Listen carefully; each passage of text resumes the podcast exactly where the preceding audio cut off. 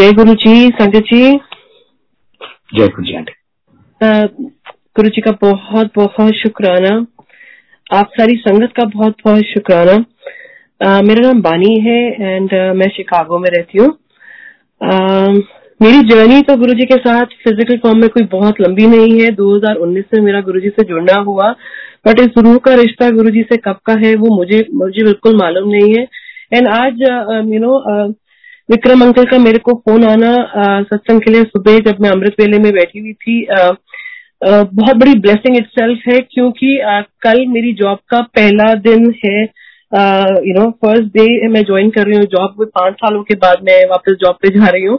तो I think ये गुरु जी की ब्लेसिंग है गुरु जी का गिफ्ट है अनंतम शुक्राना और अगर मुझसे कोई भी भूल चूक होगी तो प्लीज़ संगत जी मुझे माफ़ करना गुरु जी मुझे माफ़ करना। मेरी जर्नी 2019 में गुरुजी के साथ शुरू हुई जुलाई के अंदर। मेरी मम्मा जो है, वो गुरुजी से फ़िज़िकल फॉर्म में, जलंधर मंदिर में मिली हुई है। एंड संगत जी मुझे मालूम नहीं गुरु जी की क्या नज़र है इसके अंदर। ये ये वाला सत्संग you no Guru ji I think आज तीसरा दिन है। कॉन्टिन्यूसली गुरु जी सत्संग शेयर करवा रहे हैं। अनंतम शुक्राना बहुत बहुत शुक्राना। मेरी मम्मी गुरु जी से 1994 में गुरु जी के दरबार में जलंधर मंदिर में मेरी मासी और मेरे अंकल के साथ गए थे। आ, हम तीन सिस्टर्स हैं और यू नो मेरी मम्मा बहुत यंग एज में 27 की एज में 26 27 की एज में विडो हो गई थी। मेरे फादर साहब 32 इयर्स के थे और एक कार एक्सीडेंट के अंदर 1979 में उनकी डेथ हो गई थी। ही वॉज़ वेरी यंग बहुत यंग थे। एंड अनफॉर्चुनेटली मेरी मम्मा के फादर और मदर जो मेरे नाना नानी थे उनकी भी एक डेथ कार एक्सीडेंट के अंदर कुछ दो ढाई साल पहले ही डेथ होती है। सो so, um, एक लेडी के लिए within the span of दो तीन साल के अंदर पूरी दुनिया उजड़ जाना वॉज़ अ वेरी डिफ़िकल्ट बहुत बहुत डिफ़िकल्ट सिचुएशन थी। uh, अपने माँ बाप फिर हस्बैंड वो भी इतना यंग और खुद भी वो इतनी यंग थी। तो अनफॉर्चुनेटली फैमिली ने कुछ ऐसा डिसाइड किया कि uh, ये बहुत यंग है और इनके हमारे मतलब हम तीनों को मेरी बड़ी सिस्टर जो है वो पाँच साढ़े पाँच साल की थी मेरे से बड़ी वाली सिस्टर ढाई साल की थी और मैं सिर्फ़ तीन महीने की थी। और हम लोग अडॉप्शन हमारी हो जाती है और अलग अलग फैमिलीज़ में मेरी सिस्टर और मेरी बड़ी वाली सिस्टर वो विद इन फैमिली अडॉप्ट होते हैं और मेरी अडॉप्शन एक फैमिली फ्रेंड हम एक अडॉप्ट कर लेते हैं। तो मम्मा बिल्कुल यू नो अपने ना उनका घर था ना वो इतनी एजुकेटेड थी। शी वॉज़ मतलब बहुत ज़िंदगी में बहुत पेन ट्रबल यू नो बहुत कुछ एक uh, हम इस सोसाइटी में संगत जी रहते हैं कि जहाँ पे ना एक मतलब उस एज में जब भी आज से तीस चालीस साल पहले यू नो लेडी को इतना अथॉरिटी नहीं थी बोलने का एक्सप्रेस करने का इतनी वो नहीं दिया जाता था। सो so, जैसे फैमिली जो बोलती थी वो करना पड़ता था। एंड आज मैं अपनी माँ का बहुत शुक्र यू नो मैं सल्यूट करती हूँ उनको कि जो इतनी सिचुएशन निकला। हम लोगों को जरा सा भी हार्ट ब्रेक भी होता है ना तो हम बड़ा डिप्रेशन में चले जाते हैं, हम सैड हो जाते हैं। पर एक लेडी जिसके जिसके माँ, बाप हस्बैंड और फिजिकली तीनों बच्चे उससे ले लिए जाते हैं और उसके एग्जैक्टली कुछ सालों के बाद एक बच्चा बुआ बोलता है, एक बच्चा चाची बोलता है और एक बच्चा दीदी बोलता है। क्योंकि मेरा कोई उनसे ऐसा रिलेशन नहीं था, जब फैमिली में अडॉप्ट किया था, वो फैमिली फ्रेंड्स थे तो मैं उनको दीदी बोलती थी।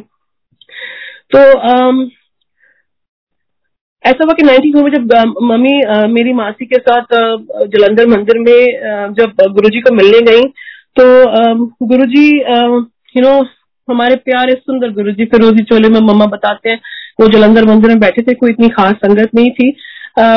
थोड़े से लोग बैठे हुए थे एंड मेरे जो अंकल हैं वो ब्रिगेडियर थे इंडियन आर्मी के अंदर तो वो गुरुजी से मिलने के लिए गए थे।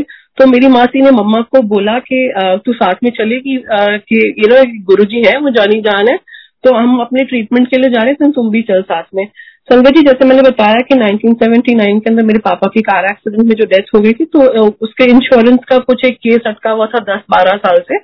और आपको पता है इंडिया में जैसे कैसे जुडिशियल सिस्टम बहुत यू नो ड्रैग कर जाता है तो वो कुछ हो नहीं पा रहा था डेट नहीं आ पा रही थी। तो जैसे ही मम्मी अंदर एंटर करी तो गुरुजी ने मम्मी की तरफ़ देखा और बोलते हैं आ गई मासी? तो मम्मी बड़ी हैरान की मुझे मासी कैसे बोल रहे हैं? तो क्योंकि वो मेरी मासी के बच्चे थे साथ में तो उन्होंने बोला इनादी भी मासी तो मेरी भी मासी। एंड uh, उसके बाद uh, जब बैठने लगे तो uh, मेरे uh, गुरुजी ने अंकल को बोला मेरे अंकल को कि आप uh, मासी को ना गोल गप्पे खिला के लेके आओ तीन गोल गप्पे तो बड़ा हैरान होगी मेरी मम्मी की तो बिल्कुल पैरों के नीचे से ज़मीन निकल गई, क्योंकि वो कहती है कि जब मैं रास्ते में आ रही थी तो मेरा गोलगप्पे खाने का मन कर रहा था, पर हिम्मत नहीं थी बोलने की। वो बोलेंगे कि हम कहीं और जा रहे हैं, उसको कुछ और ही खाने की पड़ी हुई है। तो जानी जान हमारे प्यारे गुरु जी तो अंकल को आज्ञा हुई और अंकल मेरी मम्मी को उनके जो भी उनका हेल्पर था दिल्ली से, उनको लेकर वो गोलगप्पे खिलाने के लिए ले गए। तो जैसे वो वापस आए तो आके मम्मी संगत के बीच में ही बैठ गई। तो अपार मम्मी के साथ में एक कोई लेडी बैठी हुई थी, वो कुछ उनके हस्बैंड मिनिस्ट्री में थे। तो मम्मी की नज़र सिर्फ़ एक सेकंड के लिए उनके कड़ों पे गई तो वो मन में ऐसे ही सोच रही थी कि ये कड़े बड़े सुंदर है यू नो काश मेरे पास भी होते यू नो ऐसा जैसे लेडीज़ को होता है। तो गुरु जी जानी जान, उन्होंने वहाँ बैठे तो मम्मी को इशारा किया। उठने के तो मम्मी थोड़ी सी घबरा गई और वो गई गुरु जी के पास तो कहने, मासी तेन कड़े चंगे लगे। तो गुरु जी ने बोला, मासी, तेन कड़े चंगे लगे तो मम्मी तो शर्मा के बोली हाँ कहते, तेनों भी मिल जाने तो मम्मी तो मन के अंदर सोची कि मेरे को कहाँ से कड़े मिल जाएँगे बिकॉज़ ना मेरे पास पैसा है, ना मेरे पास कोई सेविंग है, ना हस्बैंड है, ना फैमिली है, मैं कैसे, कहाँ से मतलब करूँगी ये सब? तो गुरु जी फिर एकदम से बोले, मिलेंगे पर थोड़े टाइमली मिलेंगे। तो मम्मी आई गई, बाहर छुई और संगत जी, उसका ऐसा हुआ कि वो कड़े मेरी मम्मी ने बनवाए छोटी छोटी ज्वेलरी दे के एक कड़े बनवाए एंड उसके कुछ दौरान में मेरी से बड़ी वाली सिस्टर की शादी हुई। तो मम्मी ने एज अ गिफ्ट मेरी सबसे बड़ी वाली सिस्टर को वो गिफ्ट में दे दिए तो गुरु जी की बात सही रही कि जो कड़े मिलेंगे पर थोड़े टाइम के लिए मिलेंगे। सो so, इतनी दौरान में मम्मी को गुरु जी ने बोला कि चाय के लिए इशारा किया। तो मेरी मम्मा को लगा कि शायद बोल रहे हैं कि चाय ना मतलब चाय बनाने के लिए। तो वो किचन में जाने लगी तो रघुबीर अंकल शायद वहाँ पे खड़े होंगे तो उन्होंने बोला हाँ जी तो मम्मी बोल चाय बना दो। हुक्म आया। तो कहते नहीं तुम जाके बैठो मैं लेता लेना। तो वो चाय आई तो फिर वो ट्रे मम्मी को दी गई अंकल ने तो वो गुरु जी को पहले सर्व हुई तो गुरु जी ने यू नो दो गुट चाय की पी और वो आ, फिर बोला कि आप पी लो और संगत में भी बांट दो। तो बड़े मम्मी कहते हैं पूरा टाइम गुरु जी बहुत प्यार से यू नो देख रहे थे ध्यान से ऑब्ज़र्व कर रहे थे। तो जैसे मेरी मम्मी का जो केस लगा हुआ था तो गुरुजी ने बोला मम्मी को कि मासी दस लाख मिलेगा एक रुपये होते ना मंगी बिल्कुल भी। तो मम्मी मेरी बहुत हैरान क्योंकि केस तो उन्होंने पंद्रह लाख का लगाया हुआ था और केस की तो कोई बात ही नहीं हुई। एंड uh, संगत जी कुछ ऐसा हुआ कि उस साल में बाबरी मस्जिद का केस हुआ एंड यूजुअली इंडियन हमारा जुडिशियल सिस्टम में क्या होता है केस आगे तो बढ़ जाते हैं हमने यू नो प्रीपोन पहले पीछे होते नहीं देखे। तो वो जून की केस पैसों की डेट लगी थी। तो उसके अंदर हम लोग तीनों सिस्टर्स जो कि कभी यू नो बचपन में एक साथ मिले नहीं थे पर हमें ज़रूर लगता था कि हमारी आपस में जान पहचान है। यू नो हम एक दूसरे को जानते हैं। क्योंकि कभी भी फैमिली फ़ंक्शन में मिलते थे, हम लोगों की आवाज़ें सेम थी, हम लोगों की शक्लें भी बहुत हद तक मिलती थी। तो मैं सबसे छोटी थी, सबसे नोटी भी थी और लाडली भी थी, जिन्होंने अडॉप्ट किया था उनके। तो यू नो मेरे को एक ऐसा मौका मिला कि उनके साथ जाने का। एंड कोर्ट में हम लोग गए, मुझे कुछ मालूम नहीं था कि क्या हो रहा था, क्या नहीं हो रहा था। तो बस वहाँ पे मेरी मम्मी को दस लाख का पूरा चेक मतलब एग्जैक्टली जो चेक उनको मिलना था तो मम्मी ने गुरुजी को बोला कि मुझे ऐसे ऐसे चेक मिला है। दस लाख एग्जैक्टली दस लाख का ही चेक मिला। तो गुरु जी बोले कि मेनू की देंगी? तो मम्मी ने बोला तुम जो मंगो गुरु जी कहते जा, जो बोल दे सब ना ज़िंदा कोई नहीं है। तो मम्मी को थोड़ा अंदर से हो गया कि गुरु जी नाराज़ तो नहीं हो गए। तो फिर उतनी देर में गुरु जी ने यू नो सेवादार अंकल जी थे वहाँ पे जलंधर में, उनको बोला कि एक पेन पेपर लेके आई। तो फिर पेन पेपर जब लेकर आए तो उन्होंने बोला कि कितने रहनी है तू तो उस टाइम पे मेरी जो मेरे से बड़ी सिस्टर थी वो शिमला में डे बोर्डिंग में पढ़ती थी। तो आ, मेरी मम्मी वहीं पे रहते थे क्योंकि कुछ सिचुएशन संगति यहाँ पे ऐसी हुई कि जिन्होंने हमें अडॉप्ट किया था उनमें से मेरी सिस्टर सबसे पहले जो मेरे से बड़ी वाली सिस्टर है वो मेरी मम्मी के पास वापस आ गई कुछ इंटरनल फैमिली डिस्प्यूट था। तो उसकी वजह से वो सिस्टर मेरी मम्मी के पास आ गई। तो मम्मी शिमला में ही रहते थे। तो उतनी देर में गुरु जी ने बोला छोटा शिमला रहनी है। तो अब विच इज़ मेरा बहुत सरप्राइज़ है क्योंकि ये तो किसी को नहीं मालूम था कि मम्मी छोटा शिमला रहती है। तो गुरु जी ने बोला, चल चल एड्रेस लिख। तो मम्मी एड्रेस लिखने लगी। तो जैसे वो इतनी पढ़ी लिखी नहीं है तो हाथ अपना थोड़ा सा इधर उधर चल गया और हैंड स्पेलिंग भी इधर उधर हो गए। तो गुरु जी कहते गुरु जी कहते हैं पढ़ी लिखी नहीं है तू? तो मम्मी कहती है, नहीं गुरु जी कहते क्यों? तो मम्मी कहती बस ऐसी पढ़ाई में ना मन नहीं था मेरा इतना। तो गुरु जी कहते तू ज़ीरो नहीं तो डबल ज़ीरो है। तो ना किए तेरा। तो मम्मी कहते मेरा नाम ना निर्मल है। तो गुरु जी कहते तू भी निर्मल तो मैं भी निर्मल। तो हल्का सा कान में साइड में देख के बोलते हैं निरी मैल तो मम्मी को बड़ी एम्बेरसमेंट हुई कि सारे आसपास बैठे हैं यू नो तो लोगों ने किसी ने तो सुन ही लिया होगा।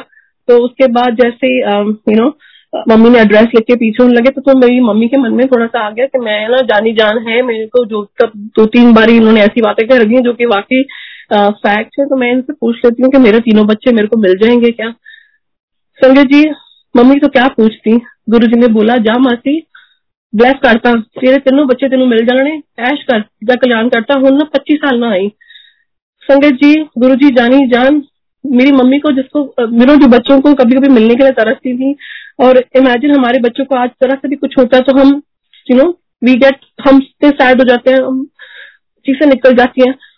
तो उस माँ ने जिससे अपने बच्चे देखे और देखने के बावजूद वो बच्चे अपने माँ को माँ नहीं बुला सके वो बोलो, बहुत लेबल करना एक लेडी को, उसको बोलना कि वो पनौती है, जैसे भी है अनलकी है, पूरे फैमिली के कोई मेंबर नहीं है। हम लोगों के लिए बहुत इजी रहता है बट जिसके ऊपर बीतती है, वो तो रब जानता है और वो लेडी जानती है। पर आज मेरी मम्मी का बहुत बहुत शुक्राना, बहुत सल्यूट उनकी हिम्मत का बहुत सल्यूट करती हूँ कि उन्होंने पेशेंस से वेट किया। और इवेंचुअली गुरु जी की बोली हुई सारी बात सच आई। उसके बाद मम्मी का तो बड़े मंदिर है गुरु जी के साथ जाना हुआ नहीं क्योंकि गुरु जी ने छुट्टी कर दी थी मम्मी की। एंड um, ज़िंदगी ने कुछ ऐसा मोड़ लिया संगत जी उसके बाद कि जिन्होंने मुझे अडॉप्ट किया था उनकी भी डेथ हो गई। कुछ और ज़िंदगी में ऐसे अनफॉर्चुनेट इंसिडेंट्स हुए कि जिससे कि मेरा आ, मम्मी के पास वापस आना बना। बट जब तक आना बना मैं आ, बहुत ज़्यादा रेबल और यू नो क्या जिसे कहते पंजाबी में बोलते बदतमीज बच्चा। मैं वाकई में बहुत रेबल थी। मैंने सेल्फ डिस्ट्रक्शन के पास के ऊपर थी। मैंने बहुत ज़िंदगी में गलत डिसीज़न लिए। एंड यू नो कुछ uh, मतलब बहुत इरेशनल uh, बहुत ज़्यादा मैं मैं बहुत गुस्से में बहुत रहती थी। एंड uh, बिल्कुल अपने आप को ना मतलब ऐसा था कि मतलब दुनिया का एंड है कि मैं किसी पे विश्वास नहीं करती थी। और uh, मतलब लगता था कि मैं बस अपने आप को खत्म कर लूँ यू नो सुसाइडल थॉट्स बहुत ज़्यादा थे। और uh, सब कुछ खत्म हो गया। जहाँ पे मैं रहती थी, वहाँ पे मैंने, मैं नहीं रहती थी, बहुत कुछ चला गया यू नो इवेंचुअली मैंने सोचा कि अब क्या करूँ, कुछ पता ही नहीं है ज़िंदगी का, लेकिन कुछ फैमिली के ऐसे मेंबर्स थे, जिन्होंने सोचा कि यू नो इसको तो ऐसे तो ये खत्म हो जाएगी, मर जाएगी यू नो इवेंचुअली क्योंकि मेरे को जिन्होंने अडॉप्ट किया था, मेरी उनसे बॉन्डिंग बहुत ज़्यादा थी। मेरी मम्मा जिन्होंने मुझे अडॉप्ट किया, वो मुझे बहुत प्यार करती थी और मैं उनको बहुत ज़्यादा प्यार करती थी। तो उनके जाने के बाद मैं एक्सप्रेस नहीं कर पाती थी बट मैं बहुत ज़्यादा अंदर से गुस्से में रहती थी कि नहीं यू नो कि अब मेरी ज़िंदगी ज़िंदगी का आगे क्या होगा, बहुत कुछ चला गया। संगत जी, ज़िंदगी ने गुरु जी की बोली बात सच आई कि इवेंचुअली मुझे मेरी मम्मा के साथ मूव करना पड़ा सबके प्रेशर से, क्योंकि ना मेरी जेब में पैसा था, ना कल के खाने की उम्मीद थी और ना मैं इतने लाडो से पली हुई थी नौकरी करने की तो सवाल ही नहीं थी कि मैं कभी नौकरी कर सकूँ, क्योंकि ना मैं काबिल ही नहीं थी, ना मेरी इंग्लिश और ना मेरी लैंग्वेज इतनी क्लियर थी। उस टाइम पे मेरे को थोड़ी सी स्पीच एंड स्टटरिंग प्रॉब्लम थी। तो जैसे गुरु ने बोला, वैसे वैसे ज़िंदगी चलती रही। मेरी ऑफकोर्स हम दोनों बहनें मम्मी के पास वापस आ गए। मेरी बड़ी सिस्टर की यू नो ग्रेसफुली शादी उनके बच्चे थे, लेकिन उन्होंने मम्मी को एक्सेप्ट कर लिया। सो गुरु जी की बोली बात सच हुई, तीनों बच्चे मम्मी के पास थे। अब बच्चे तो साथ में थे, लेकिन जो एक नया बच्चा जो फ़िज़िकल मम्मी के साथ रह रहा था, चंडीगढ़ के अंदर, उससे मेरी मम्मी चंडीगढ़ में थी, अपने सिस्टर के घर में आ गई थी, क्योंकि मम्मी का अपना घर तो था नहीं। तो वो सिस्टर्स के साथ ही मोस्टली रहती थी। तो जब मेरी बीच वाली सिस्टर की शादी हुई तो उसके बाद मम्मी बिल्कुल लोनली थे। तो मेरा वहाँ पे आना, पर मेरा बहुत एडवर्स रिएक्ट करना, बदतमीजी करना, और बिल्कुल बात नहीं सुनना। सुबह शाम उनको कोसना, उनको क्वेश्चन करना कि आपने हमें अडॉप्शन पे क्यों डाल दिया? उन्होंने मेरे साथ बहुत पेशेंस रखी अनंतम शुक्राना उस माँ का, उस सबके जाओ कि जिसने मेरी इतनी बदतमीजी, इतने नखरे उठाए, और एक दो दिन तो हमारे घर में कोई गेस्ट आता है तो हम संगत जी उसके नखरे उठा लेते हैं पर किसको डेढ़ दो साल ऐसे ही झेलना है इस सिचुएशन में हैट्स ऑफ़ मेरी मम्मा का। तो अब उसके अब अब आई वॉज़ मैं बाईस साल तेईस साल की होने लगी थी अब नौकरी तो कहीं ना कहीं करनी थी संगत जी। तो आ, क्योंकि मम्मी का भी फाइनेंशियल कोई इतना सोर्स स्ट्रांग नहीं था वही इंटरेस्ट पे जो थोड़े बहुत पैसे आते थे। आ, जब मैंने क्योंकि मैं उनको मम्मा बोलने के लिए रेडी नहीं थी। मैं कभी ए ए करके बात करती थी हम सॉरी संगत जी सॉरी गुरु जी बहुत डिसरिस्पेक्टफुल थी और मैं आते जाते यू नो नेम कॉलिंग करती थी। बट उन्होंने हिम्मत नहीं हारी और कुछ ऐसी बॉन्डिंग बनाई कि मेरे को जब मैंने कॉल सेंटर की जॉब के लिए पहले अप्लाई किया तो मुझे उन्होंने रिजेक्ट कर दिया, बोला कि इसको स्टैमरिंग की प्रॉब्लम है और थोड़ा स्टटर भी करती है ये। तो फिर मैंने सोचा कि मैं प्रैक्टिस करूँगी और मेरी मम्मा को लगा कि यही टाइम था कि वो बॉन्डिंग क्रिएट करते तो मैं, हम दोनों माँ बेटियाँ घर में बिल्कुल अकेली होती थी क्योंकि जब फैमिली में हम सर पे बाप नहीं होता ना और जेब में पैसे नहीं होते तो कहने को तो रिश्तेदार बहुत सारे होते हैं संगत जी, लेकिन होता कोई भी नहीं है। सारे छोड़ देते हैं। जब आप किसी के भी घर में जनरली चाय पे भी जाते तो उनको लगता है, अरे, बेचारी माँ बाप माँ बेटियाँ आ गई है तो कुछ किलो मांग ना ले, कुछ खा न लिए या कुछ यू फेवर न ले ले। तो बस इसी दौरान में हम दोनों की थोड़ी बॉन्डिंग क्लोज होती चली गई। कभी हम रात को माँ बेटियाँ छत के ऊपर बैठते, कभी वो कस्टमर सर्विस की रिप्रेजेंटेटिव बनती, कभी मैं कस्टमर बनती। तो सेलफोन तो इतने कोई खास थे नहीं उस टाइम पे 2002 की बात है ये। तो एक कमरे में मेरी मम्मी जाती, वो फ़ोन का रिसीवर उठाती तो वो कस्टमर सर्विस की रिप्रेजेंटेटिव बनती। दूसरे साइड पर मैं मैं एक कस्टमर बनती तो हम लोग कॉल्स की प्रैक्टिस करने लग गए। मेरी थोड़ी सी इंग्लिश अच्छी होगी, मुझे पेपर पढ़वाया, मम्मी ने शीशे के खड़े होकर बहुत प्रैक्टिस करवाई। तो बहुत खुश होती थी कि मैं थोड़ा सा बेटर होकर इम्प्रूव कर, करने लगी। हम दोनों की आपस में काफ़ी बॉन्डिंग हुई। एंड uh, उसी दौरान पे मेरी जॉब लगी है मैंने रात की शिफ्ट पे कॉल सेंटर में जाना शुरू कर दिया। And the you know amount of sacrifices वो मेरे लिए करती थी रात यू नो सारी रात जब मैंने uh, सुबह जब मैं आती तो मैंने रोटी बना के रखती। एंड यू नो जब मैं सोती तो मेरे सर पे हाथ फैलाती। तो जो कि उन्होंने हमारा बचपन में हम ती, अपने तीनों बच्चों के साथ मिस किया था वो उन्होंने uh, वो उसको एक्सप्लोर कर रही थी। एंड मैं देख सकती थी दैट यू नो वो बहुत अंदर से उनको खींचती कि मैं कैसे उनको माँ बोलूँ। तो एक दिन संगत जी बस ऐसे करते करते प्रैक्टिस करते करते मैंने उनको मम्मा बोला और वहाँ से उनकी मेरी बॉन्डिंग शुरू हुई। और अनंतम शुक्राना गुरु जी का दैट आज हम तीनों बच्चे अपनी माँ को बहुत ग्रेसफुली बड़े हो गए हैं, मम्मा बोलते हैं। एंड गुरु जी ने हाथ रखा उनके सर के ऊपर, उनको अमेरिका पाँच साल पहले उनका आना हुआ। एंड जो उस लेडी का ना अपना घर था और जो मतलब एक जिंक्स की उस पर एक लेबल दिया हुआ था कोई अपने साथ उठाता बिठाता नहीं था। एंड uh, वो आज एक बहुत अच्छी और बहुत कंफर्टेबल ज़िंदगी न्यूयॉर्क में मेरी बहन के साथ रह रही है। एंड ऐसी ज़िंदगी जो कि हम सारे चाहते हैं कि बुढ़ापे में हम लोग जिए। यू नो इतनी कंफर्टेबल ज़िंदगी। उनको दो हज़ार सोलह में ब्रेस्ट कैंसर डिटेक्ट हुआ। बट अगेन गुरु जी का उनके ऊपर हाथ रखा हुआ था तो वो कैंसर फ्री हो गई हैं। और मम्मा मेरी बताती कि जब 2000 यू नो सॉरी जब 1994 में जब गुरुजी से जब दूसरी बार मुलाकात हुई तो गुरुजी ने जब ब्लेसिंग दी बच्चों की तो उन्होंने कंधे पे हाथ रखा था मेरी मम्मी पे और बोला था, जा मस्ती, ऐश कर को ऐश करेंगी कौन ठीक है? पच्चीस साल के बाद मिलते ने तो फिर जब गुरु जी ऐसा आपके ट्यूनिंग करते हैं ना, पच्चीस साल बोलते हैं तो वो पच्चीस साल ही होता है और आप कितनी भी कोशिश कर सको तो आप मिल नहीं सकते हो। तो हुआ कैसे कि संजय जी हम सेक्टर थर्टी थ्री में चंडीगढ़ में रहते थे एंड थर्टी थ्री में उस टाइम पे तो गुरु जी शायद वहाँ पे नहीं थे, पर वो आते थे। और जब हमारा जहाँ हम रहते थे, जिस घर में उसके बैक साइड पे वो घर था जहाँ पे गुरु जी पहले थर्टी थ्री में रहते थे। तो आप देखो कि मम्मी तो मेरे से पहले से भी वहाँ पे रह रही थी चंडीगढ़ में। You know two thousand ninety nine two thousand की बात है। तो आप यू नो पीछे गुरुजी और आगे मेरी मम्मी का घर तो गुरुजी ने जब बोल दिया छुट्टी तो छुट्टी तो उतने भी मुलाकात नहीं हो पाई। फिर उसके बाद मेरी मम्मी गडे क्लैश में एस ब्लॉक में गुरुजी बेसमेंट में जब थे तो मेरी मेरी मामी जी का घर वहाँ पे था।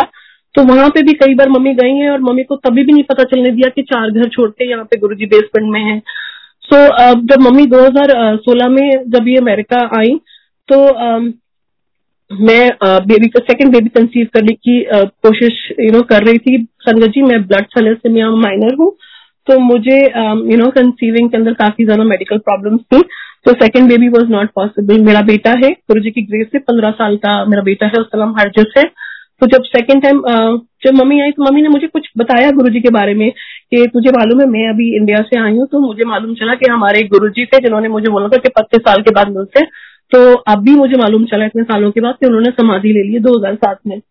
तो मैं तो संगत जी बहुत बदतमीज बच्चा, मैंने बोला कि नहीं, मैं नहीं मानती है गुरु गुरु पीरों में। तुम्हारे को तो जहाँ जिस दर पे बात पक्की हो जाती तुम्हें कोई चीज़ बोल देता है तो तुम वहाँ मानती हो। बट आई एम सॉरी मैं तो नहीं मानूँगी। तो शीशा की ठीक है, तुम्हें काम करो, मानो मत, पर मुँह से ना उल्टा सीधा कुछ मत बोला करो। तो मैंने कहा, नहीं नहीं यू नो बहुत फ्लैम्बॉइंट से, बड़े फैंसी से गुरु जी हैं। गुरु जी मेरे को माफ़ करना, मैं बहुत उल्टी सीधी बातें करती थी संगत जी। तो फिर उसके बाद मम्मी ना एक छोटा सा ना पाउच जब भी मैं मेरे घर पे वो मेरी से मेरी सिस्टर के घर से मेरे घर पे आती तो एक छोटा सा ना वो लेके आती पाउच जिसमें गुटका साहब होते थे।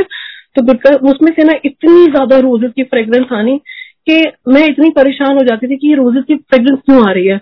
और उसी दौरान में संगत जी मेरा ट्रीटमेंट चल रहा था। मैंने आईवीएफ करवाया फेल हो गया मैंने छोड़ दिया। मैंने कहा मुझे कुछ नहीं करना बिकॉज़ मैं ऑलरेडी थर्टीज के एंड में अप्रोच कर रही थी।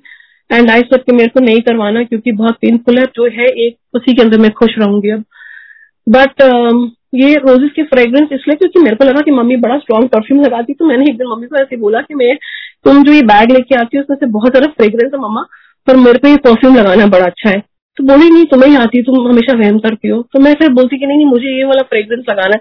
तो बोलती, किसी को नहीं आ रही। फिर मैंने फैमिली में सबसे पूछना सर, किसी को फ्रेग्रेंस नहीं आती?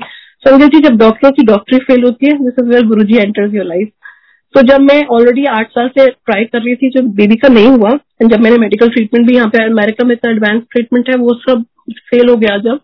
तो मम्मी के थ्रू गुरु जी ने ब्लेसिंग्स भेजी एंड गुरु जी की ग्रेस से आई गॉट प्रेगनेंट एंड मेरी यूजली यू नो एक हिस्ट्री है प्रेगनेंसी की, कभी भी फिफ्थ मंथ से ऊपर मेरी प्रेगनेंसी जाती नहीं थी, कभी बेबी की हार्ट बीट स्टॉप हो जाती थी, या यू नो डिफॉर्म बेबी होता था. बट इस बार हम लोग बहुत डरे हुए थे तो जब फिफ्थ मंथ क्रॉस हुआ तो हम लोग अल्ट्रासाउंड के लिए गए, और उन्होंने बोला, बच्चा बिल्कुल हेल्दी है फाइन है and it is a baby girl तो हम लोग बहुत खुश हो गए, और ऐसे मेरे बेटे के मुँह से निकल आया कि इसका नाम तो हम नानकी रखेंगे। तो आज जब मैं वो नाम सोचती हूँ, नानकी तो ऑफकोर्स गुरु जी की सिस्टर है वो तो उसका नाम नानकी बिल्कुल रेलिवेंट है। एंड पूरे पूरे प्रेगनेंसी के अंदर जब भी मम्मी ने विज़िट करना, मेरे को इतनी फूलों की खुशबू आती तो मेरे हस्बैंड भी बोलते कि तुमको ना ये हॉर्मोन की प्रॉब्लम हो रही है, इसी चक्कर में ये इतना ज़्यादा तुम्हें लगता है।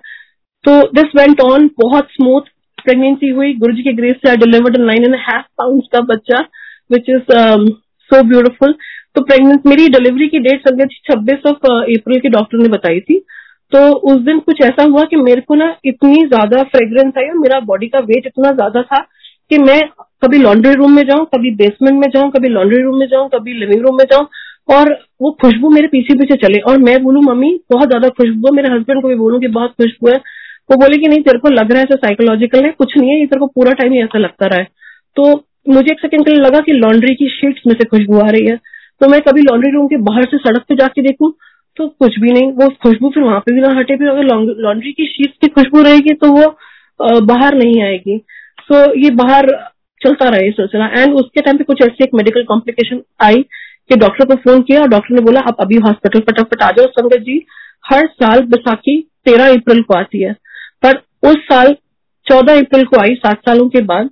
उस दिन गुड फ्राइडे भी था पूर्णमासी भी थी और बैसाखी भी थी fourteen of April to Guru जी अपनी नानकी को लेकर आए।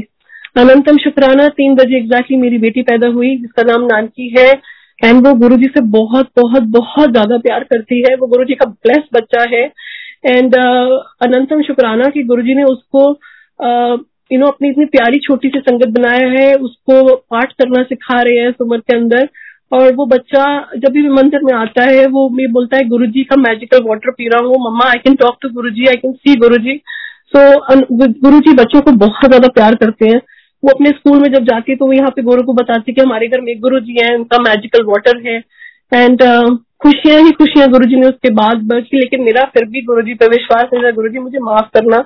मम्मी मुझे बहुत कन्विंस करने की कोशिश करती रहती कि है गुरु जी नाय सर के लिए ऐसा कुछ नहीं है। एंड जब मैंने बिल्कुल ही यू नो गुरु जी का स्वरूप भी घर में रखने के लिए मना कर दिया एंड uh, नहीं मानी मैं कि मेरी बेटी ऑलरेडी डेढ़ साल की हो चुकी थी तब तो आई थिंक ये गुरु जी का तरीका था मेरे को अपने साथ जोड़ने का संगत जी। हम लोग न्यूयॉर्क के अंदर थे और एकदम से रातों रात कितना तख्ता पलट जाता है। जब हमारी कुछ you uh, know you know, मेरे हस्बैंड का काम बिल्कुल खत्म हो गया। बहुत ज़्यादा सिचुएशन ऐसी आ गई कि मतलब हेल्थ पे भी मेरे बहुत इश्यू था और इतना ज़्यादा कि बस वापस चलो इंडिया नहीं होना अभी तो हो गया जो भी यू नो नहीं कर सकते we can not just take it any more बहुत ज़्यादा प्रेशर था। तो um, हम लोगों को मेरे हस्बैंड की अपनी जॉब अपॉर्चुनिटी के लिए शिकागो में आना हुआ।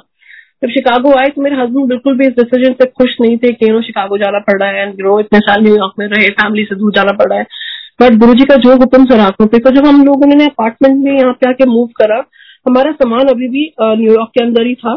संगत जी मुझे कोई शर्म नहीं है बोलने में कि उस टाइम फाइनेंशियल इतना ज़्यादा क्रंच हो गया था कि हमारा जो सामान शिफ्टिंग से आना था वहाँ से वो भी नहीं आ पा रहा था because it was a lot of money moving the whole house and हमारा सामान अभी भी स्टोरेज में पड़ा हुआ था and we did not have enough of money to get the stuff down तो बट कुछ ऐसा हुआ कि um, मेरा मेरे तो जितने मेरा सर इतना चक्कर खाता था, मुझे कभी मैं, जो लोग मुझे जानते हैं, देखते हैं हेल मैं एक हेल हार्टी पाँच फुट सात इंच की और लंबी चौड़ी को तो यू नो मेरा एकदम से गिर जाना कभी कभी चक्कर था कि मुझे ब्लैकआउट हो जाना और इतना ज़्यादा मैंने रोना, सुबह शाम साथ रोना सुसाइडल थॉट्स पर से शुरू हो गए एंड फिर लगता था कि ये मेरे बच्चे हैं, अगर मेरे को कुछ हो गया तो इनका क्या होगा?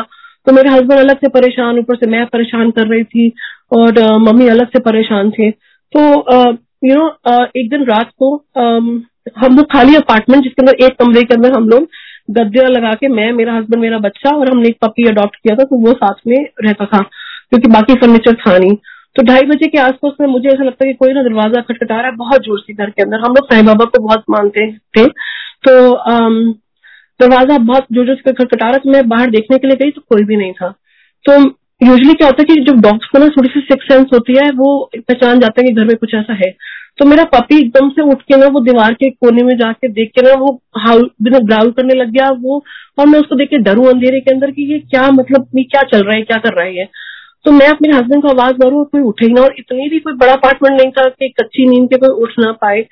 तो मैंने रात को दोबारा, एक बार दोबारा जाना हुआ एंड उसके दौरान कुछ ऐसा हुआ कि मैं उसको ब्लैकआउट तो नहीं बोलूँगी। नींद में चलना भी नहीं बोलूँगी बट कुछ सबकॉन्शियस माइंड के अंदर मैं अंधेरे में जाके खड़ी होती हूँ एंड मैं ऐसा विजुअलाइज कर रही हूँ कि दरवाज़ा खुलता है एंड साईं बाबा अंदर एंटर करे हैं एंड साईं बाबा को कभी मैंने पंजाबी में ना उनके शब्द सुने, ना बोलते सुने तो मैंने बोला, बाबा यू नो आओ आओ, मैं दरवाज़ा खुल के उनको एंटर कर रही हूँ ये ए आया मेरे नाल, मैं कहा, कौन? एंड मैंने गुरु जी को कभी भी नहीं देखा था, मैंने गुरु जी को कभी इस तरफ़ फेसबुक पे जो एक आधा बार देखा, पर गुरु जी मुझे माफ़ करना मैंने कभी उन पे बिलीव नहीं करती थी तो मुझे लगता था कि ये सब जैसे बाबे होते हैं ना, दिल्ली के भी वैसे ही है। तो उनकी शक्ल कहीं एक आधा बारी मैंने फेसबुक पे किसी के पोस्ट पे देखी तो वो सेम बच्चा चार फुट का गुरु की शक्ल जैसा वहाँ खड़ा हुआ है तो कहते ये मेरा यार है, आज तो ना अच्छे ही रहेगा ये। तो मैंने कहा, यार, बाबा जी, जाओ, आपको बहुत फेसबुक पे देखा, हाथ जोड़ते जाओ यहाँ से। तो ये कुछ ऐसा चला, मुझे मालूम नहीं, मैं कब जाके अपने कमरे में जाके बैठ गई। और वो जो बच्चा, वो घर में पूरा घूमा और आके हमारे बेड के साइड पे बैठ गया। और उसके बाद संगत जी मुझे नहीं पता कि मैं सुबह ग्यारह बजे कहाँ से मेरी नींद खुलती है। हालाँकि I am very early riser but उस दिन मैं बहुत अंदर से टूटा हुआ, कुछ मन नहीं कर रहा, किसी से देखने का भी मन नहीं है। मैं मुँह पे कंबल देख के, मैं कहा, यार, ये फिर से वही कर्जदारों के फ़ोन शुरू हो जाने हैं। यू नो काम कुछ है नहीं, कुछ पता नहीं क्या होना है। आई डोंट नो हैपन तो मैं ऐसे सर पे मुँह रख के, मेरी बेटी यू नो बहुत छोटी यू नो सवा दो साल की मेरे साथ बैठी हुई है। एंड uh, तो मैं मेरे हस्बैंड को बोल रही हूँ कि इसको प्लीज़ आप थोड़ा सा खाना खिला दो बाहर वॉक करा दो मेरा मन नहीं उठने का। एंड उतनी देर में मेरी वापस आँख लग जाती है। एंड मुझे सपने में एग्जैक्टली जो मैं बताया मैंने गुरु जी को कभी देखा नहीं था। ऐसे फ़ोटो दो तीन बार ऐसे फेसबुक पे देखी पर इंटरेस्टेड नहीं थी मैं। तो मैं एग्जैक्टली विजुअलाइज कर रही हूँ कि मेरे आगे गुरु जी ब्लू कलर के चोले में है और उनके चोले में बहुत सारी तितलियाँ बनी हुई हैं। एंड वो मुझे कहते हैं चल चल खड़ी हो पंजाबी में तो मुझे बहुत क्लियरली बोल रहा है। एंड मेरे घर में तो मेरे अलावा कोई पंजाबी बोलता नहीं है। तो कहते चल चल खड़ी हो जल्दी खड़ी हो तो मैं कहा बाबा जी जाओ हाथ जोड़ के मैं ਤੁਹਾਡੇ की बनती कर तुम जाओ तो कहते खड़ी हो चल तितलियां फड़न मैं कहा कितने तो उन्होंने गार्बेज की तरफ इशारा किया कहते उथे तो मैंने कहा उथे कोई तितलियां फड़दा मुझे कोई रेलिवेंस नहीं पता तितलियों का कुछ नहीं so this went on and उसके बाद बैक टू नॉर्मल सारा दिन चला दो तीन दिन ऐसे निकल गए फिर उसके बाद एक दिन अगेन रात को यही इंसिडेंट होता है कि मैं दो ढाई बजे फिर उठती हूँ और फिर मैं वापस सो जाती हूँ और सोने के बाद मेरे एक अलग दुनिया में जाते हैं इसके अंदर गुरु जी है एंड यू नो मेरा बेटा बहुत uh, छोटा जितना भी है उससे काफ़ी छोटा उम्र में वो एक हवन कर रहे हैं गुरु जी वहाँ बैठ के मेरे बेटे के साथ। और वो मुझे उन्होंने ब्लू कलर का पैंट पहना हुआ है स्ट्राइप शर्ट पहनी हुई है और वो बोलते हैं ना की है तेरा? तो मैं उसके बिहार से बोल रही हूँ किसका नाम हरजस है। कहते पर्दा नहीं है? मैंने कहा जी ठीक ठीक ही है। तो कहते पढ़िया कर तू यू नो वधिया बंदा बनना तो पढ़ पढ़ के बड़ा होके। तो मैं मैंने कहा ओके चलो यू बाबा जी है कोई ऐसी ब्लेस कर रहे हैं। तो दिस वेंट ऑन अगेन सपना खुल जाता है। फिर मुझे थोड़ा सा इंटरेस्ट होना शुरू हुआ कि यार ये you know I am sorry Guru ji तो मैंने बोला just man comes in my dream every now and then तो मेरे को I let me find about him तो मैं इनको सदा सहाय बोलती थी, मुझे गुरुजी का भी नाम नहीं पता था। तो मैंने ऐसी यूट्यूब पे फेसबुक पे डाला सदा सहाय तो गुरुजी की फ़ोटो आई तो एक सत्संग सुना, दूसरा सुना। तो थोड़ा सा ना इंटरेस्ट होने लग गया तो लगा कि भी इतना तो लोगों के काम बन रहे हैं, कुछ तो पावर होगी उनके अंदर। सो दैट नाइट अगेन मैं बाहर अपने डॉगी को लेके वॉक कर रही हूँ मेरा कुत्ता छटपटा के ना वॉक करना शुरू से शुरू कर देता है। I see somebody a boiled man near the same garbage that you know he was referring to एक दिन जिस गार्बेज को रेफर कर रहे हैं तो वहीं पे वो दिख रहे हैं मुझे गंजा आदमी चल रहा है। एंड मुझे लगा कोई ये मैक्सिकन या कोई ग्रीक होगा पीछे तो, तो ऐसे से ही लग रहा है ये। बट uh, मेरा आगे से उसको ऐसे फ्रंट से फेस देखने को नहीं हुआ और वो सीधा निकलता चला गया। एंड बड़ी अजीब सी फीलिंग आई मैंने मुड़ के उसको तीन चार बारी उस आदमी को देखती चली गई। And he just turn and he smile मेरी तरफ़ वो मुड़े और उन्होंने स्माइल करी। और मेरा कुत्ता डॉगी पपी जो है वो इतना काम है वो इतना छटपटा रहा था उनको देखकर। तो मैं जैसे ऊपर वापस आई एंड uh, मैंने कहा आज तो ना ये कुछ करना ही पड़ेगा क्योंकि बहुत ज़्यादा हो रहा है। यार मेरे को लगता है कि मैं पागल हो गई मुझे मेडिसिन डॉक्टर के पास जाना पड़ेगा साइकेट्रिस्ट का क्योंकि ये this man is really troubling me मैंने गुरु जी मुझे माफ़ करना। मैंने ऐसे ही बोला। तो उसके बाद मैंने ऑनलाइन में एक गूगल में डाला कि यहाँ पे शिकागो में ना कोई बाबा जी का कोई मंदिर होगा। तो मैं यार जो भी बीस पच्चीस डॉलर दे के ना जरा दान दून करके पीछा छुड़ा जो मैंने मानी मुझे माफ़ कर दो गुरु जी रब जी मैं बहुत बेवकूफ़ लड़की हूँ। और आ, मैंने एक तो हमारे यहाँ पे शिकागो में संगत है सुमन आंटी जी। तो उनको मैंने फ़ोन उनको पहले मैंने एक ईमेल करा और मैंने बोला आंटी जी आपके यहाँ पे कोई शिकागो में मंदिर है ये सदा सहाय जी का? तो वो हंसने लगी उन्होंने बोला कि गुरु जी की बात कर रहे हो। मैंने कहा हाँ जी। मैंने कहा इनको ये बाबा ना मेरे सपने में बहुत आते हैं। तो बीस पच्चीस डॉलर देके ना मेरे को उनको बोलो भाई मेरे पास इतने ही है। तो लेकिन आप मेरा प्लीज़ पीछा छोड़ दो। आप मेरे को ना अभी बस मूव ऑन करना है। संगत जी दिस इज़ वेयर गुरु जी ने पकड़ा। मेरे को मेरी जर्नी शुरू कराई। आंटी ने मुझे सत्संग के बारे में बताया रेफर किया यहाँ पे शिकागो संगत में बताया कि यहाँ संगत है। बहुत प्यारी गुरु जी की। तो मैंने सत्संग में जाना शुरू किया। उसके बाद एवरी हर रोज रात को यू नो गुरु जी ने दो ढाई बजे के आस मुझे ऐसा फील होता है कोई बैठा हुआ है साथ में, कोई सुन रहा है। तो अंदर से ऐसे आना शुरू हो गया कि मेरे को ना सारी ज़िंदगी तो मैंने पार्टी करी है, सारी ज़िंदगी मैंने मतलब बिल्कुल अपनी मन मर्जियाँ करी हैं। तो अभी टाइम है कि थोड़ा सा ना मैं रब को मैं शब्द गुरबानी सुन लू। पर गुरु जी में मेरा अभी भी फिफ्टी फिफ्टी था हंड्रेड परसेंट नहीं हुआ था। लेट्स ट्राई वाला हिसाब था। तो मैंने रात को शब्द गुरबानी सुनना शुरू कर दी। तो इसी तरीके से रिंकू वीर जी का रेफरेंस यू नो जो एक रिंकू वीर जी शब्द करते हैं बॉम्बे वाले तो उनका एडिसन मंदिर में उनके शब्द और व्याख्या चलती है। तो वो मैंने सुनना शुरू कर दी। तो मेरा थोड़ा थोड़ा इंटरेस्ट बैठना शुरू हो गया। तो गुरु जी की ग्रेस से सितंबर में उस साल 2019 में मेरा अमृत वेला बनाया गुरु जी ने। शुक्राना अनंतम शुक्राना मेरी लाइफ का टर्निंग पॉइंट वहाँ से आना शुरू हुआ।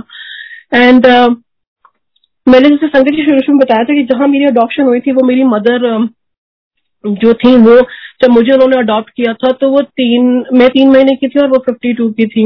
उनका मेरा इतना ज़्यादा प्यार था जैसे भगवान कृष्ण और माँ यशोदा को होता है कि मतलब इतना ज़्यादा कि मतलब लोग सोचते थे कि कल को अगर इनको कुछ हो गया तो बानी क्या करेगी और बानी को कुछ, बानी की शादी होगी तो इनका इनका क्या होगा? और क्योंकि उनके अपने भी तीन बेटे थे और उन्होंने कभी अपने बच्चों को इतना प्यार नहीं किया जितना उन्होंने मुझे प्यार किया। उनकी सारी ज़िंदगी एक ही इनसिक्योरिटी थी कि कल को उसको पता चल जाए कि ये डॉक्टर है तो ये अपनी मामा के पास वापस ना चली जाए। और वो अकेली बहुत घंटों घंटों रोती थी। एंड मेरे बहुत कुछ ऐसे रिलेटिव थे जिनके सामने मामा बहुत रोई हैं। कि यू नो मेरे को तो कुछ हो गया कल को तो बानी तो यू नो इसको क्या होगा इसको इसको क्या बनने वाला मुझे कुछ मालूम नहीं है। सो so, संगत जी मम्मी का मेरी लिवर फेल हो गया 2000 सॉरी 1999 के अंदर एंड शी पास अवे तो जब मैं मेरी मम्मा हम लोग मम्मा के जाने के बाद मैं बिल्कुल डिवास्टेटेड थी। तो 1999 में जब वो बंगाराम हॉस्पिटल में उनका वो वेंटिलेटर पे तो जब जाने वाले से उसे दो तीन दिन पहले उन्होंने मेरे को यू नो इशारे से नर्स को बुलाया। बोलते हैं कि फैमिली को बुलाना तो उनको लगा उनके बेटों को बुलाया। तो बोलते थी नहीं, इसको मेरे को इशारा किया शीशे के उस पार। एंड मैं उस टाइम पे सिर्फ़ उन्नीस साल की थी तो मेरे को इशारा किया और बोले कि तू इधर आ। तो जब हम लोग छोट, मैं जब बहुत छोटी थी ना तो मेरी मम्मा और मैं, हम एक गेम खेलते थे, जिसके अंदर हम लोग बोलते थे आई और उसके बाद एक दिल बनाते थे हार्ट और बोलते थे यू तो फिर हम ऐसे करते थे, अब यू पे आपकी बारी आई, अब मेरी बारी आई। तो ये हमारा कुछ छोटी छोटी गेम्स होती दैट इसी इसी तरीके से हम लोग एक्सप्रेस करते थे एक दूसरे का प्यार। तो जब मम्मा जाने वाली थी तो मेरे एक्सेप्ट नहीं कर पा रही थी कि ये चली जाएँगी, क्योंकि मुझे पता था कि उनके जाने के बाद मुझे कोई नहीं पूछेगा, या यू नो मेरी ज़िंदगी कहाँ टर्न लेगी। एंड उसी दौरान के अंदर जब मम्मा जाने लगी तो जो लास्ट मुलाकात हमारी हॉस्पिटल में सॉरी संकट जी। हमारी लास्ट मुलाकात अठारह अगस्त 1999 पे हॉस्पिटल में हुई एंड मम्मी ने इशारे से मुझे बोला, एक बार लास्ट टाइम गेम खेलते हैं। आई लव यू तो मैंने उनको वापस वैसे हार्ट बना के बोला I love you too then उन्होंने मेरा हाथ पकड़ा, एक चिट्ठी दी मुझे तो वो चिट्ठी में हिंदी में लिखा था, पानी आई लव यू अपना ध्यान रखना। तो बस उनके जाने के बाद वही कुछ मेमोरीज मेरे पास रह गई, उनकी एक कंगी थी उनका एक दिया हुआ गुलाब का फूल था, उनका एक नोट था और एक फ़ोटो थी उनकी मेरी जहाँ मैंने जाना, जिस जहाँ जहाँ रहना, जो जो कुछ करना, उनकी फ़ोटो साथ में, उनका एक ट्रेजर बॉक्स लेके मैंने हर जगह पे घूमते रहना एक वर्चुअल फ्रेंड बना के कि ये कोई है मेरे साथ, मैं अकेली नहीं तो वो पूरा दौरान जो जर्नी रही 1999 से लेकर 2019 तक की, उसमें मेरे अंदर इतना ज़्यादा क्लोजर नहीं मिला मेरी मम्मी की डेथ का। और मेरे अंदर इतना सैडनेस थी, रोना था पेन था, क्योंकि मैं हर एक को एक्सप्रेस नहीं कर पाती थी। मैं इस मामले में बहुत क्लोज थी। तो मेरे को लगता था कि ये मेरी जर्नी है, मेरी माँ के साथ मैं शेयर नहीं करना चाहती, जो कि मुझे करना चाहिए था। और इतना तक हो गया था कि एक टाइम पे मेरे कज़न थे चंडीगढ़ में, उन्होंने बोला कि बाई को मेंटल प्रॉब्लम है, क्योंकि ये दो दो तीन तीन दिन कमरे में अकेली बैठ के फ़ोटो के आगे रोती है, फिर नॉर्मल हो जाती है। तो ये सही रास्ते पे नहीं जा रही है। ये लड़की यंग है, इसकी शादी करनी आगे जाके। तो ये बर्बाद कर देगा इसको। पर मैंने वो बात कभी नहीं सुनी। तो उसके बाद मेरे को पूरे ड्यूरेशन के अंदर ना सपने आने लगते थे बहुत ज़्यादा। और सपने ऐसे होते थे कि जो उनको लास्ट मैंने हॉस्पिटल के बेड पे वेंटिलेटर पे देखा, उसी के अंदर वो वैसी बैठी हुई है। वो बहुत क्वाइट रहती थी। जो लोग उनको जानते हैं वॉज़ बहुत क्वाइट लेडी थी और बहुत एलिगेंट तो वो वैसी बैठी हुई आँखें बंद करके, ऐसे और भरी हुई आँखें भी उनका रोना भी कभी कभी निकलता था। और मैं गिर रही हूँ सड़क के ऊपर या मुझे कोई एनिमल अटैक कर रहा है मैं पहाड़ से गिर रही हूँ कोई गाड़ी मेरे से चढ़ रही है ऐसे सपने आते थे मेरे को पर वो मुझे मदद नहीं करती थी और मैं बहुत चिल्लाती थी मम्मा प्लीज़ आओ ना बचाओ ना मेरे को मार देगा कोई ले जाएगा। तो वो कभी नहीं आती थी तो मैं बहुत रोती थी कि तुम कभी मेरे को प्यार नहीं करती थी एकदम तो ऐसे छोड़ के चली गई। उसके बाद जब मैं प्रॉब्लम में होती तो आती भी नहीं हूँ तो संजय जी ये कुछ चलता रहा सिलसिला जब जब सपना आता तब तक मैं दो तीन दिन के लिए मेरी बिल्कुल ऑफ़ हो जाता सब कुछ। एंड uh, मेरे हस्बैंड तो गुरु जी की ग्रेस है हुई मैं कहती हूँ, हर लड़की को ऐसा हस्बैंड मिलना चाहिए। मेरा सपोर्ट सिस्टम है, मेरी मम्मा की ब्लेसिंग है, गुरु जी की ब्लेसिंग है कि इतना काम शांत और इतना अंडरस्टैंडिंग ब्लेस मतलब हस्बैंड है जो कि मेरे सारे नखरे उठाता है। मैं जितनी लड़ाइयाँ करती हूँ, मैं कभी गुस्से से भी करती हूँ। जो मेरे एंगर इश्यूज़ रहे पास्ट में, उस कभी कभी बाउट्स आते हैं। तो वो मेरा सपोर्ट सिस्टम है एंड अनंतम शुक्राना यू नो गुरु जी का इतनी अच्छी फैमिली मुझे देने के लिए।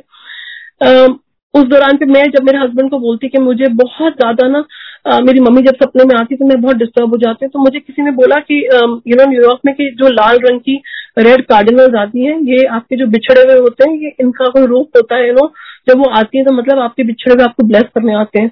तो जब इस फॉल के सीज़न में ना वो बर्ड बहुत ज़्यादा आने लग जाती थी। तो मुझे यही लगने लग गया कि मेरी मम्मा आ गई। तो मैंने कहीं से ना ऐसे वो नोट चिट्ठियाँ बना बना के अपनी मम्मा के लिए बाहर बालकनी में रखनी शुरू कर दी तो मेरे बच्चे भी हैरान होते थे क्या कर रही है, पर मैं उनको क्या समझाऊं कि क्या चल रहा है मेरे अंदर। तो इसी दौरान के अंदर जब वो कमिंग बैक वो अमृत वेले के टाइम पे जब मैं एक दिन बिल्कुल आँखें बंद करके बैठी हुई थी एंड माता के ऊपर एक शब्द चल रहा था। तो उसी में मैं रोने लगी अपनी मम्मी को याद करके बहुत ज़्यादा कि यू नो कहाँ चली गई? देखो तो सही, मैं कहा हूँ? एक बार यू नो कभी अच्छे पॉजिटिव सेंस में सपने में आया करो। एंड मेरी आँख लग जाती बिल्कुल एंड मुझे नहीं पता क्या हुआ उस दिन। एंड मैं जब अपने सपना सोचो एलिब्रेशन कुछ भी सोचो उसके अंदर मेरे को लग रहा है कि सामने आँख बंद गुरु जी बैठे हैं एंड बहुत ब्राइट ऑरेंज चोले के अंदर। एंड uh, मेरी मम्मा वो लास्ट वैसे ग्रे सूट में नीचे वैसी बैठी हुई है साथ में। एंड मैं इतनी खुश होगी बच्चों की तरह तालियाँ मारी मैं कहा गुरु जी गुरु जी मेरी मम्मी आ गई। तो वो बोले कि और मैं वैसे बच्चों की तरह हाथ बना के आई लव यू बार बार करूँ उनको ना ज़ोर ज़ोर से तो वो बोली कि वो कुछ नहीं एक भी बात नहीं बोली। जैसे वो सपने में भी नहीं बोलती थी, वो उसमें भी नहीं, बात नहीं, बोली नहीं, ऐसे कुछ भी। और गुरु जी भी देख रहे हैं मन मन मुस्कुरा रहे हैं। मैंने कहा, मम्मा, मैं बानी, देखो, मैं फोर्टी थ्री ईयर्स की हो गई देखो तो सही अभी। और मैं बोल रही हूँ मम्मा, ये मेरा हस्बैंड है, ये मेरा बच्चा है, ये मेरे ये मेरे डॉगी है। देखो, मैं इतनी बड़ी हो गई, अभी मैं किचन का काम भी कर लेती हूँ, मैं रोटी भी बना लेती हूँ, मैंने अपना घर भी संभाल लिया। तो मुझे हमेशा मज़ाक से बोलती थी ना कि काम नहीं करेगी तो सास डंडे मारेगी। तो मैंने कहा, अब मेरे को सास डंडे नहीं मारती, मैं वाकई खाना बनाती हूँ, अपने घर के अंदर सफ़ाई भी करती हूँ। तो तो वो मुस्कुरा रही है। तो मैंने बोला, मैं तुम्हें बहुत मिस करती हूँ। यू नो ऐसा वो फिर भी मुस्कुराई जा रही मैं कहा, बोलती क्यों नहीं बोलो ना। तो नहीं बोली एक बार भी। फिर मैंने बोला, फिर मैंने बोला, फिर तुम्हारी कंगी तुम्हारा लिखा हुआ नोट। सॉरी और ये रोज का जो पेटल है लास्ट में तुम्हारे हाथ से निकला हुआ, तुम्हारे कुछ बाल कंगी में लगे हुए थे सब मैंने रखा हुआ संभाल के, और जब तुम्हें पता है, जब सब छोड़ गए, पूरी फैमिली छोड़ गई, सब छोड़ गए, सबने मेरा हाथ साथ छोड़ दिया कि यू नो जवान लड़की है कि यू नो हमारे पे बोझ ना बन जाए यू नो हमें कुछ लेना देना ही ना पड़े, इसकी रिस्पॉन्सिबिलिटी ना लेनी पड़े।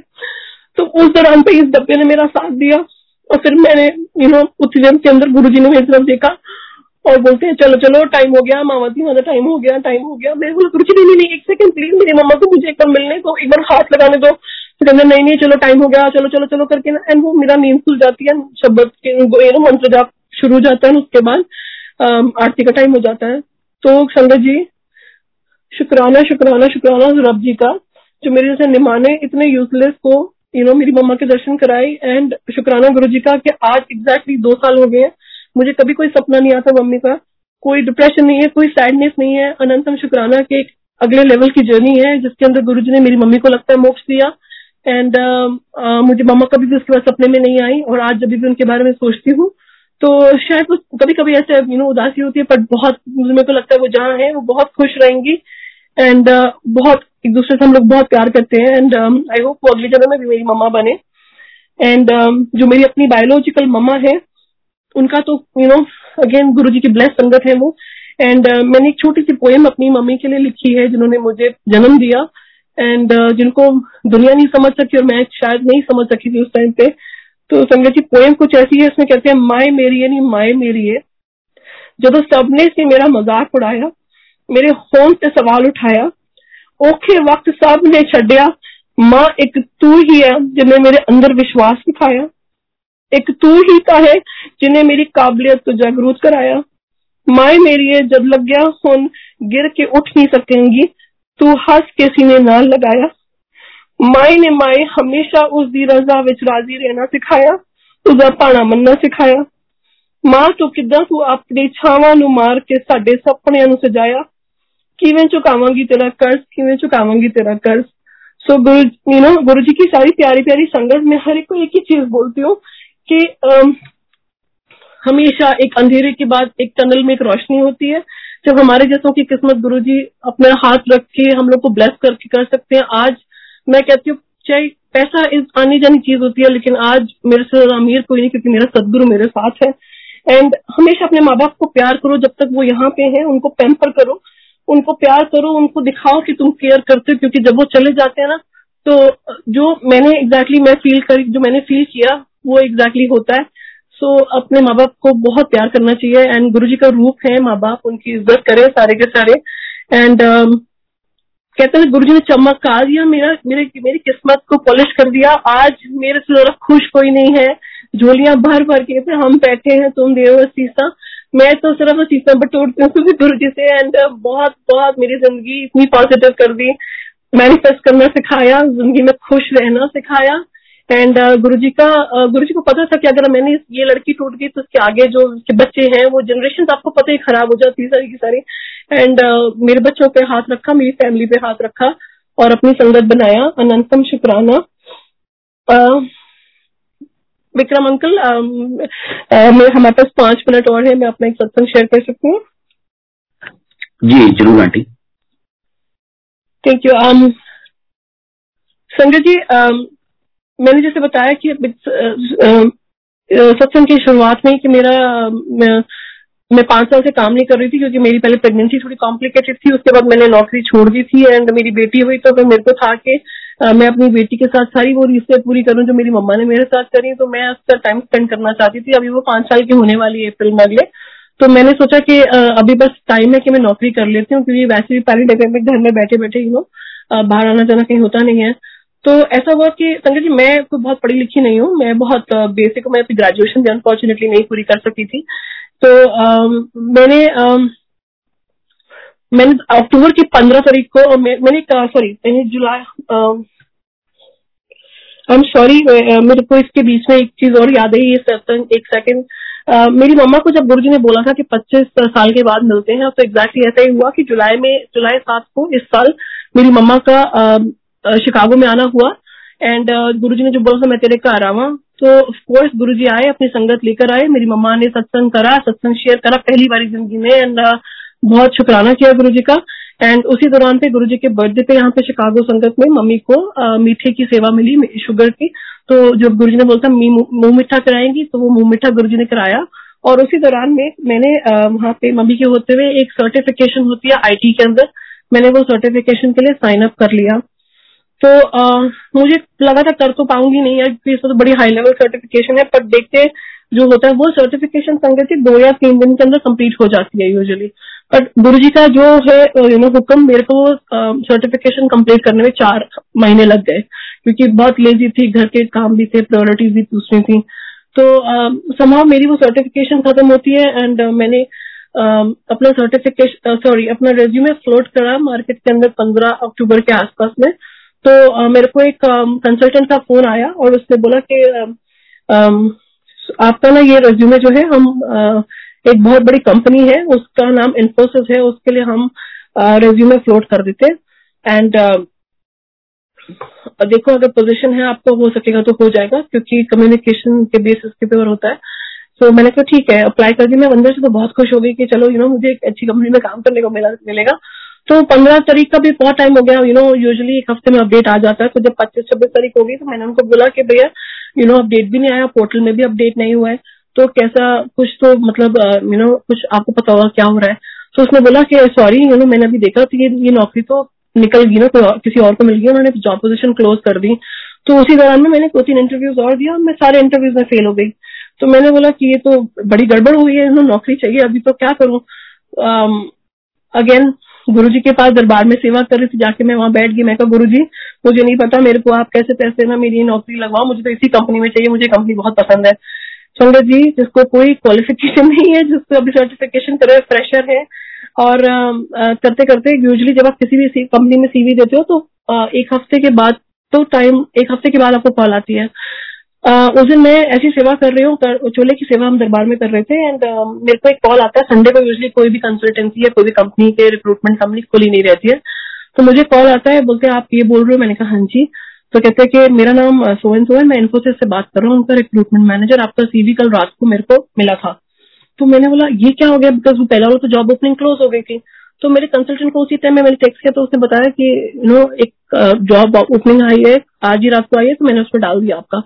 कभी ऐसा हुआ नहीं कि पाँच दिन के से पहले पहले किसी को कॉल आए। संगत जी, मुझे कॉल आया, उसने मेरे बात से रिक्रूटर से मेरी बात हुई, उसने मुझसे पूछा कि ये तो ना नॉर्थ कैरोलिना शार्लेट के लिए जॉब है, आप करोगे? तो मेरे लिए तो वो पॉसिबल ही नहीं था। तो यू नो जब हम कंसल्टेंट्स को रिज्यूमे फ्लोट करते हैं तो वो हमें बोलते हैं कि हाँ हाँ कर देना। जब कोविड का टाइम आएगा ना तो आप बोल देना कि नहीं, मेरे तो बच्चे मैं तो मूव नहीं कर सकती। पर ऐसा झूठ बोलने वाला काम तो नहीं करना था। तो मैंने गुरु जी की तरफ़ देखा, मैं गुरु जी, मैं तो फंस गई तो कोविड नौकरी तो दे रहे हैं मुझे पढ़िए तो मेरे को शार्लेट के लिए दे रहे हैं, मेरे से तो बहुत दूर है मुझे मैं तो रिलोकेट नहीं कर सकती हूँ शिकागो से। तो आँखें बंद करी और ऐसा लगा गुरु जी लाइक मैं हूँ ना। तो मैंने उसको बोला I am sorry I not be मैं मूव नहीं कर पाऊँगी शार्लेट तो फिर कभी। तो यूजुअली इस केस में क्या होता है कि वो बोलते हैं, ठीक है, अगला कुछ रहेगा तो बताएँगे। संगत जी, गुरु जी जहाँ सामने बैठे थे और उनके सामने कॉल आया तो कैसे काम नहीं बनना था? एंड uh, मुझे उसने बोला कि आप दो मिनट कॉल वेट कर, होल्ड करना। मैंने होल्ड पे करी एंड uh, उसके बाद इमीडिएटली मुझे बोलते हैं कि uh, आप रिमोटली काम कर लोगे घर से? एंड मेरे को तो और क्या मांगे? यू नो मैंने बोला हाँ जी हाँ जी मैं कर लूँगी मैं बहुत खुश होगी बच्चे की तरह। तो बोलते ठीक है आपने फिर उससे दो चार क्वेश्चन पूछे मेरी सर्टिफिकेशन के बारे में क्वेश्चन पूछे। एंड उन्होंने बोला कि पाँच तारीख को ना हमारी सेंट्रलाइज टीम से आपकी जूम मीटिंग करा देते। तो यूजली यू नो दो एक दो लोग होते हैं मीटिंग के अंदर। तो आपका बताते हैं फिर। तो मैंने रिक्रूटर को बताया फ़ोन करके मैंने कहा, ऐसे ऐसे मेरा इंटरव्यू हो गया ऑनलाइन ना, पहला राउंड हो गया। तो वो कहता नहीं, आपको कोई स्पैम कॉल आई होगी। मैंने कहा, नहीं, मुझे स्पैम कॉल नहीं आई है। तो कहता है स्पैम कॉल इसीलिए बोल रहा हूँ क्योंकि यू नो ये कॉल जो यूजली सात से आठ दिन में आती है और आपके साथ मैंने सात कैंडिडेट और डाले थे, आप आठवां नंबर था तो आपसे ज़्यादा एक्सपीरियंस भी है और आपको कैसे कॉल आ गया? तो मैंने कहा, मुझे मालूम नहीं है। तो रीजन लेट मी चेक उन लोगों से कॉल आया कि नहीं आया? तो उनमें से किसी को कॉल नहीं आया। तो कुछ ऐसा हुआ कि फिफ्थ को जब मेरा इंटरव्यू हुआ तो सुबह सुबह मुझे यूजली हम लोग अमृतसला करने के बाद, बच्चों को स्कूल भेजने के बाद हम लोग यू नो अपने कामों में लग जाते हैं, जैसे घर की सफ़ाई वगैरह में। तो मैंने बोला कि मेरे हस्बैंड को बोला, मेरा सर में ना दर्द हो रहा है, मेरे को सोना है, पता नहीं क्यों नींद आ रही तो वो वरिड हो बिकॉज़ यू नो यूजली मैं सोती नहीं हूँ ऐसे। तो मैं साढ़े सात, आठ बजे मैं सोने के लिए चली गई। एंड जब मैं सो रही हूँ, मैं देख रही हूँ कि गुरु जी मेरे घर के बहुत यंग मतलब थर्टीज के अंदर है और मेरे घर के दरवाजे के बाहर मतलब मेरे सॉरी सीढ़ियों में खड़े हुए हैं। एंड वो मुझे ऊपर, नीचे ऊपर नीचे ऊपर, नीचे बहुत ज़्यादा भगा रहे हैं, बोल रहे ऊपर जा, चाय ला क्या? चले जा, पानी ला रख गया उसे जा, चाय ला क्या? मैं बार बार ना, मैं इतना गुस्सा हो गया मैंने बोला, गुरु जी, मेरे को नहीं जाना अभी और मैं थक गई। तो कहते, चल एक बार लास्ट टाइम तो बड़े प्यार से फिर मैं एक बार ऊपर गई कहते, फिर थले आ। फिर मैं नीचे आई होती में मेरी नींद खुल जाती है और आई फील सो हैप्पी मतलब मुझे बड़ी खुशी सी हुई ये तो जी आए। तो उतनी देर में मैं देखती हूँ थोड़े टाइम मेरा टाइम हो गया इंटरव्यू का। तो आता जाता तो मुझे कुछ नहीं था, इसलिए तो तीन इंटरव्यू मैंने पहले फेल कर दिए। तो मैंने कहा, चलो, ये बड़ी कंपनी है, उम्मीद लगा के बैठते हो। गुरु जी कुछ तो कर देना प्लीज़ ना, इज़्ज़त रख लेना। मैं बार बार गुरु जी को बोलूँ एंड उतनी देर के अंदर यू नो मेरा इंटरव्यू स्टार्ट होने वाला जूम कॉल है। तो मैंने क्या किया कि काफ़ी सारे नोट्स बना के ना चिपका दी दीवार के ऊपर कि अगर वो मुझसे कुछ पूछेंगे, अगर मैं कहीं भूल भी जाऊँगी तो मैं नोट्स में से पढ़ लूँगी। तो यूजली जूम कॉल की जूम कॉल के इंटरव्यूज़ में अगर आप नोट से पढ़ो तो वो देखिए मेकअप मतलब उनको पता चल जाता है कि आप चीटिंग कर रहे हो। तो मैंने कहा, आज तो देखी जाएगी, मैं कर ही लेती हूँ चीटिंग सॉरी गुरु जी उसी में मैंने मैंने ना कुछ एक क्वेश्चन फाइंड ढूँढने की कोशिश करी थी उसी में गीक बॉट करके कोई वेबसाइट खुलती है तो मैंने उसको खोल लिया।